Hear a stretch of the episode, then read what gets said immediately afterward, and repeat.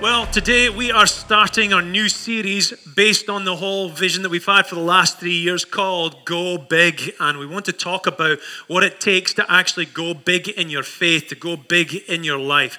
Now, if this is your first time, please forgive me. Apparently, I have an accent, and my kids tell me that I start to sound more Scottish the more I get excited about what I'm talking about. So by the end of this teaching, you might not understand a thing I'm saying, but try and follow me as, as close as you can. I'll, I'll try and put an, an accent of Americanism in what I'm saying right now.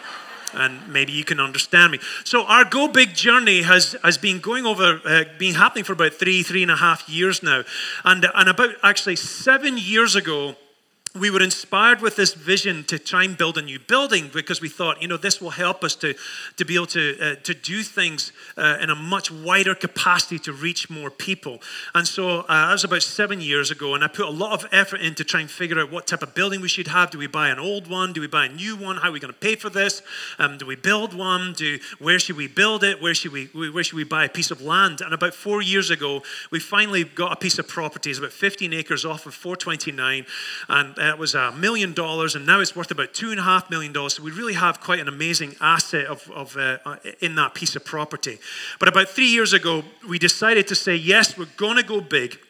And as we decided to say, yes, we're going to go big, we're going to go try and do this thing, we started it in the middle of the lockdown, right the not in the middle of it, right at the beginning of the lockdown, which sounds like the worst time to actually do that. And many of you probably agreed with me. Yeah, that was the worst time. And I can only say, yes, it was probably the worst time to try and say, let's buy, try and build a building and raise money for it. What a, what a crazy idea. Other pastors told me, you're nuts. And I'm like, I can only do what God's told me to do. But it all happened, and, and, and here we are. But at the beginning of this year, we discovered that the $6 million building had grown to $9 million. And now, at the beginning of this year, we discovered it's gone to $12 million because the cost of everything has gone up and up and up. I just actually uh, um, spoke to our builder just recently, and I'm like, what's happening with the market right now? And he goes, well, good news, bad news. Good news is the price is now leveled off for the cost of building. So things are not exponentially getting bigger and bigger and bigger. Apparently, inflation has now settled down back to 3% so that's a good thing. Um, he goes, but the, the, bad, the bad news is it's not going down. He said, We can only pray and ask God that it will go, it will go down. So that's why we're just asking you to, to really pray about that. How are we going to actually take these next steps? So, this past year really has been a challenge personally for me because I'm trying to ask the question of where do we go from here then? If we can't actually go build a building, can't do the things that we think God's told us to do, how, what do we do? Where do we go from here? But I actually don't think that Go Big is necessarily over. Because, like I said, it's not necessarily anymore just about a building. It's more about who we are and what we're trying to do in obedience to God as we're doing what He is calling us to do. And so, as I was looking at this, I decided to go back to the drawing table, not, not to redesign the building, but to go back to the, the rocket ship drawing table, if you know what I'm saying. Why? Because our theme has had this picture of this spaceman, right? And, and uh, we had a spaceman. And the reason why we decided to use a spaceman as our theme, and it's up on our wall, and if you're online, you'll see it on the screen here. And we decided to use this picture of a spaceman, uh, not because I'm a spaceman, but uh, I'm spaced out man, but, but because we realized that we were shooting for the moon right? We were literally saying, let's go to the moon. But the challenge with that is, how do you go to the moon? Never been to the moon before, and I don't know how to get there. I don't know what it looks like. How far is it? I don't think we're capable of doing it. And even though I, I dressed up as a spaceman myself, it doesn't mean I know how to get to the moon. Right? When you're trying to go to a new land and you're trying to go to a new place, you have to wear different clothes. You have to speak different language. You have to act a different way in order that you're understood. A little bit like coming to America from Scotland when I first came here and people couldn't understand half the things I'm saying. You can barely understand anything I'm saying right now. Imagine what it was like years ago when I first came. But so I had to take on a different mindset, a different way of talking, and, and I had to be mentored and how, to, uh, how my jokes weren't funny anymore anymore, right? So you have to understand how Americans can think. And, and so I was going through this whole process. And so I had to decide what I'm, how, how do I adapt? And so, looking at this, this whole process of us trying to go big and this whole rocket ship thing and this, this spaceman, I, I decided to read about the moon space program this year. And so, about four or five months ago, I started to study it. Is anybody a nerd like me and loves the whole space program stuff? And you've read about it? I know you. I know you are for sure. Absolutely, he's super nerd when it comes to that stuff. There's another super nerd at the back too. But uh, the fact is, we all probably like it. We especially like watching it when we're watching TV shows, right? When know, like a, a movie or something about how America conquers the universe just by going up to space, right? And so, and so, I decided to look at this this moon space program about the journey to the moon. Does anyone know who was the person that suggested that we should actually go to the moon? It was President John F. Kennedy, right? So in 1961, he said, We're going to the moon, is what he said. And so everyone went, Yeah, that sounds like a great idea. How the heck are we going to do that? But he decided, Yes, we're going to go to the moon. And in 1961, that same year, Project Mercury came about, and we actually had the first U.S. crewed flight. There were six missions in all, six rockets that went up to space, and we were finally able to get a person to go up into space. How cool is that? And then four years later, 1965, Project Gemini started. And that was 10 missions where they simply tried to explore how do you actually rendezvous spaceships up in space? How do you get the module to be at the top and then detach itself and then go off to the moon? How do, and so it took four years and 10 missions to try and conquer that. And then, of course, in 1969, as most, most of you probably remember, was the Apollo program, which that's the most, you know, most famous one. You remember the, the movie Apollo 13. It's the most uh, famous movie um, about, about the space. Uh, uh, journey up to the moon. And that was when we actually finally landed on the moon through the project of Apollo.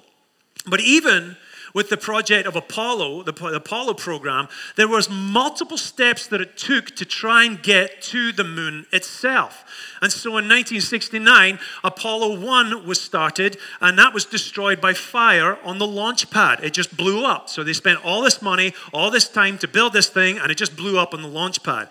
And then Apollo 2 to Apollo 6, so that's 2, 3, 4, 5, 6, was the experimental development, and that's when they had to discover how to protect the, the even the, the, the, the pilots from being burnt alive if anything ever happened. And so that took many years to, to discover how to do that. And then it got to Apollo 7, which was the first flight into space uh, with a crew, and a TV broadcast was actually uh, uh, beamed from space all the way down here. Now, you're, you're, you're probably thinking, what's the big deal? You know, because you call on your phone and it goes up to space and it comes down and it calls your neighbor next door, right? So it's no big deal. But in those days, imagine sending a broadcast signal from space all the way down to Earth. How cool was that? And then we had Apollo 8, which was the first uh, the first flight to go around the moon. So they basically took this spaceship, it went all the way around the moon, and it, and it, and it, and it whipped all the way around, and it came back to Earth. So they didn't even try and land. They didn't try and do anything, just try and uh, send the, the rocket up there. And then Apollo 9 came along, and that was the first crewed flight to test the lunar module, where they actually put people into the lunar module. That's the module that's separate from the rocket, and how it would separate away from the rocket, and then it would try and come back to Earth again. So that was Apollo 9. And then we got to Apollo 10, which was the dress rehearsal over the moon. What's the dress rehearsal? The dress rehearsal was when they took this this, this, uh, this lunar module, sent it all the way to the moon, and then they took it down just by 10 miles, just hovering over the moon. And then they're like, all right, that's close enough. And then they went back home. Imagine being the guy who went 10 miles within the moon. It's like, we didn't even land. We got all the way there, and we didn't even, we didn't, we didn't even we didn't even land there. We didn't do. I never even got to hit a golf ball on the moon or, pl- or, or, plant a flag. And it got all the way to Apollo 11, which was the first landing on the moon. And we had the guy, that, what was his name? Um, forgotten. Who's the first man? Neil Armstrong. See, just testing you. And he goes, one step for. Wow. Guess you weren't there. One step from man, one small step from man, one giant leap for mankind, right? Okay, so we all kind of remember. Was there anyone around when that happened and it was on TV? Does anyone see it that's willing to admit putting their hands up? Okay, we actually do have a few people. So you were there to watch history actually happen and you watched it on TV and went, wow, we went to the moon. All right, is there any conspiracy theorists that think it didn't actually happen? Right, more hands go up, like, didn't happen. Oh, I don't know. Whether it happened or, yeah, it's fake, it's fake. Whether it happened or not, I don't know. I don't care. I think it's quite fascinating. But what blew my mind as I was looking at this program is how long it took to get to the moon. It was eight years when they said, let's go to the moon.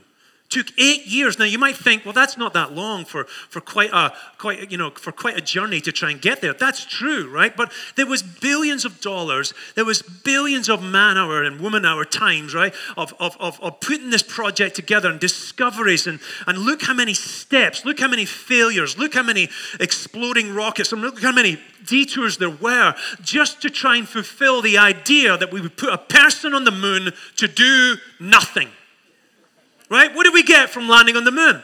We got there on the moon, put a flag there, and went, we were the first. And then we went home again. My goodness.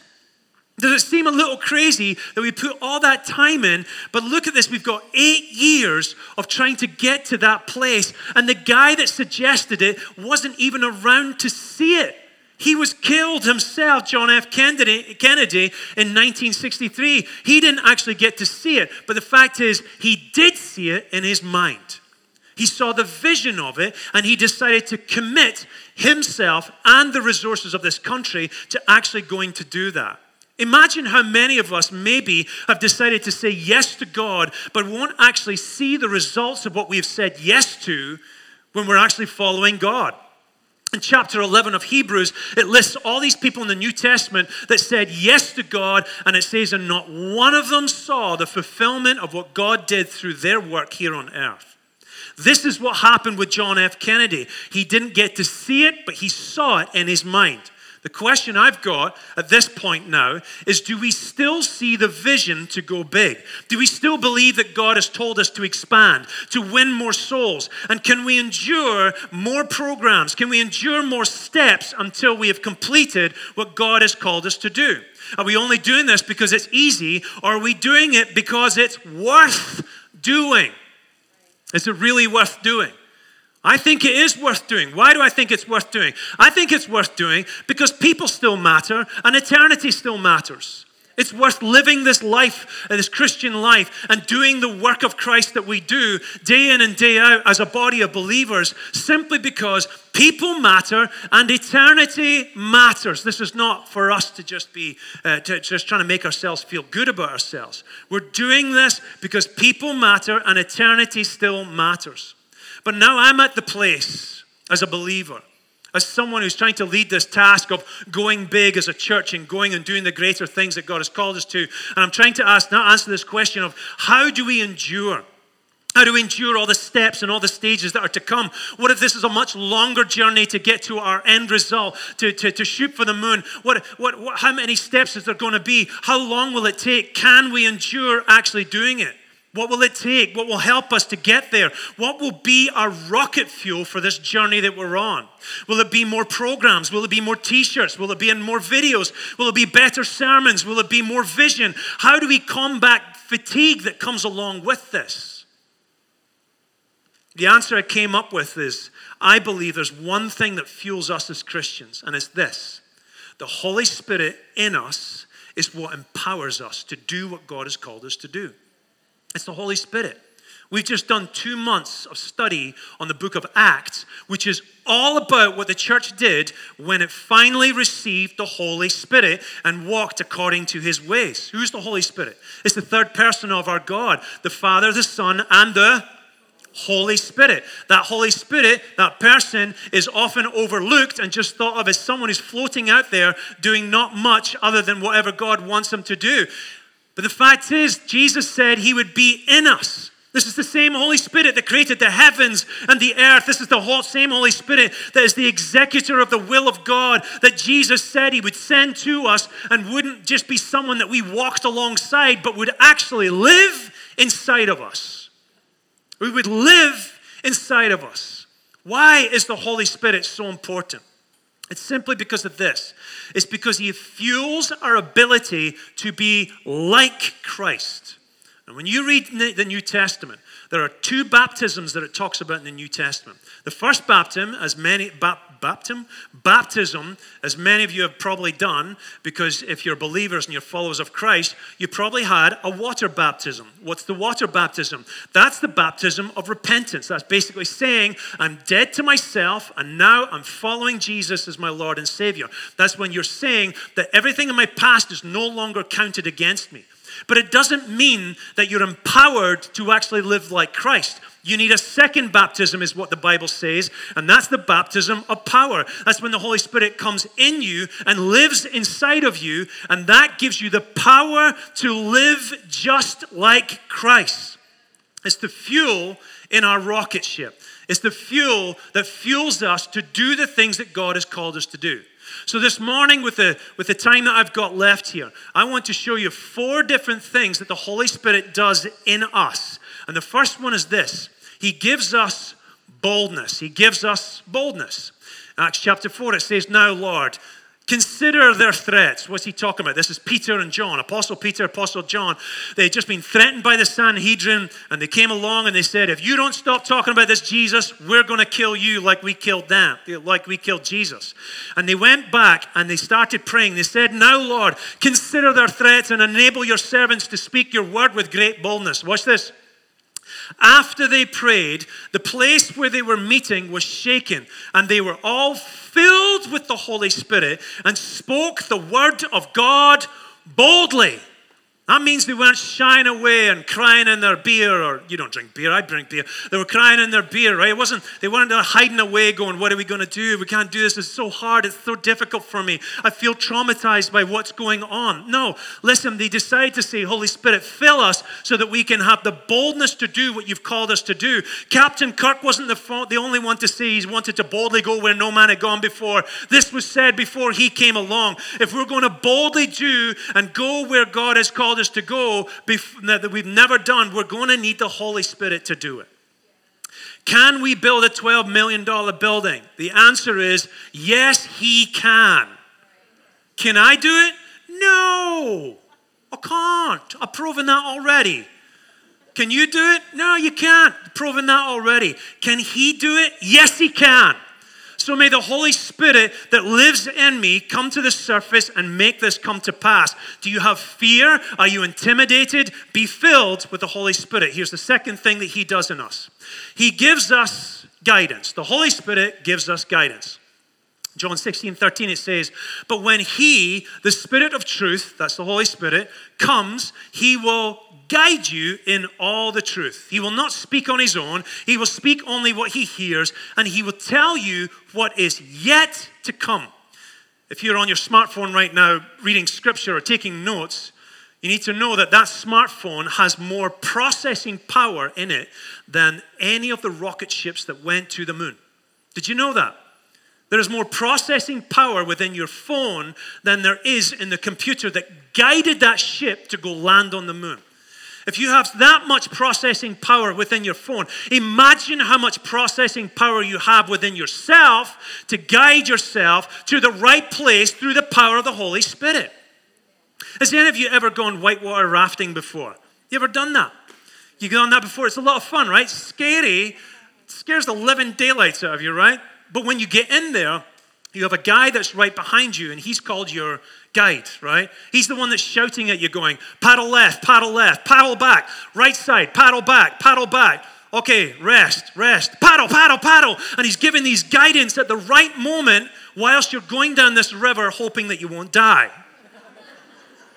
That's what the Holy Spirit is like. We don't know what is ahead, but He knows what is yet to come, is what Jesus said. He knows what's going to come. He's beamed down this river before, He's gone along this path. He knows exactly what's coming. This is why we need to have a conversation constantly with the Holy Spirit. Are you lost? Are you confused? Do you not know what to do? Be filled with the Holy Spirit. Here's the third thing the third thing is He gives us power in Luke chapter 4, verses 14, it says, And Jesus returned to Galilee in the power of the Spirit. So just as he was about to go into ministry, he had gotten baptized with the, the Apostle John, uh, sorry, John the Baptist, and he got baptized in the River Jordan. And it says, and then he got up and he went into the desert and he was tempted for 40 days. You probably read that story, right? After that happened, it says he was filled with the Holy Spirit. This is Jesus. This is the Son of God. He, even he had to be filled with the Holy Spirit because it's the Spirit of God that does the great things for God. It's not me, it's, it's God within us.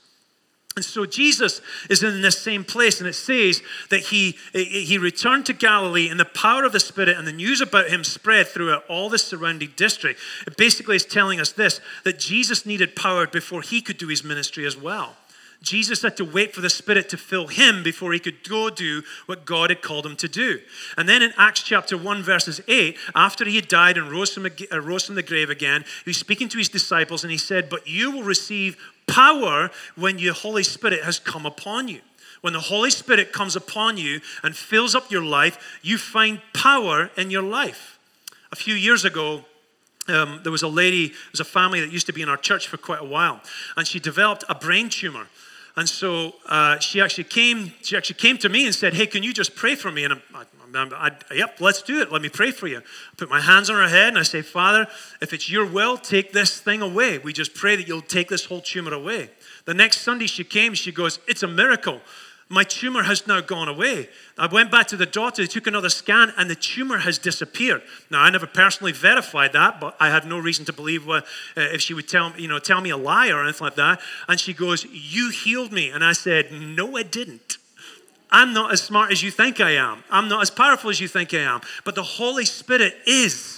And so, therefore, I am obligated to have to trust the Holy Spirit's power and do my job by praying for you. And by the power of your faith, you should see God do amazing things in your life. Guess what? Each and every one of you that has confessed Christ as your King, you have the Holy Spirit. Invite Him in to overflow inside of you. Invite Him to take control of your life. If you feel powerless, be filled with the Holy Spirit. Ask Him to baptize you in His power. Here's the last one. No? Yes. It says number three, but it should be number four. He gives us unity he gives us unity. In chapter 4 of Acts, it says this They devoted themselves to the apostles' teaching and to fellowship, to the breaking of bread and to prayer. All the believers were together and had everything in common. Now, this doesn't mean that there was some hippie commune or hippie camp here. But it says that they had this thing called fellowship. What is this word fellowship? It's a Greek word that means uh, that is the word koinonia or koinonia, however you want to say it, and it basically means a fellowship of believers together. It's a unity through the Holy Spirit. It's literally like conjoined twins who share the same bloodstream.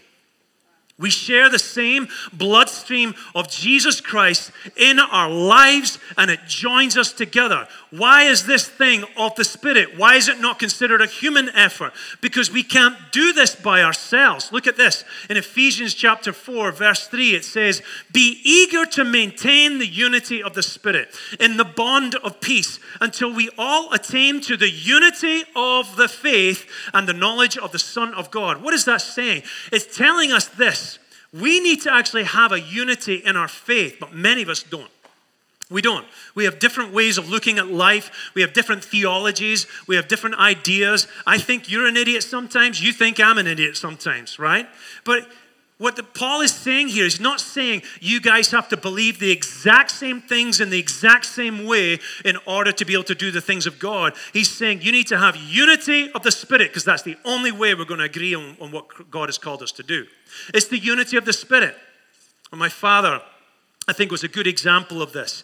As I was growing up, I'm a pastor's kid, and I could see my father. He would, he, would, he, he knew how to work with lots of people. And what I always, always blew my mind away was he was able to love a person for who they were without stumbling over who they weren't. Let me say it again. He was able to love a person for who they were without stumbling over who they were not, what they weren't able to do, what they weren't able to be, what they weren't able to, to, to, to, to, to, to uh, uh, think or say or do. He would love them for who they are. But what I found fascinating was he could love person A and person B and have unity with both of those two people. But person A and person B didn't like each other. Right? So they didn't have unity with each other, but my father would have unity with both of them. And so sometimes he would have to be a go between in order to try and help them to have a relationship with each other. Do you know who's a better person to be a go between between you and the person you don't like? It's the Holy Spirit within you. So if you don't particularly like a person, then ask the Holy Spirit to give you the spirit of unity, the spirit of love, the spirit of intercession to pray for that person so that you can truly see them the way that the Father uh, actually sees them. Only by the Holy Spirit can we do these things. We need this rocket fuel that doesn't blow up on people, but rather leads us to greater things together. That's the power of the Holy Spirit. I'm sure right now, if I asked you, what do you, what person in your life right now do you struggle with right now? What, what other Christian do you find, you know, they're a bit of a pain in the rear sometimes, you know, with a derriere, and I just don't know if I particularly like them, and I never want to work with them ever again. And if they do that thing ever again, I'm going to tell them they're wrong, and I'm going to put them in their place. Listen, the power of the Spirit is the only thing that's going to join you with them. It's not an agreement of your thoughts, it's the agreement of the Spirit. And when you find that deeper love and that deeper calling, you will be able to do greater things through the power of the Spirit. Isn't that a good thing? You know, one of the things that really struck me as I was studying this whole thing, I asked the question what did we get from going to the moon? Because we only got a few rocks. They collected a few rocks and brought them all the way back to Earth. That was it. But if you actually research how many things came from that whole process, there are so many inventions and discoveries that we live with today simply because someone said, I'm going to do something greater than we've ever done before. We're today living with phones in our pockets that were discovered through the technology of what we put into those ships. There was never even a portable computer before. They decided to shrink one down and put it into a spaceship. Now you have a, comp- a, portable computer in your pocket, and we all take it for granted. We're living off of the blessing of someone else who decided to say, I'm going to go big. Maybe they don't see the results of it.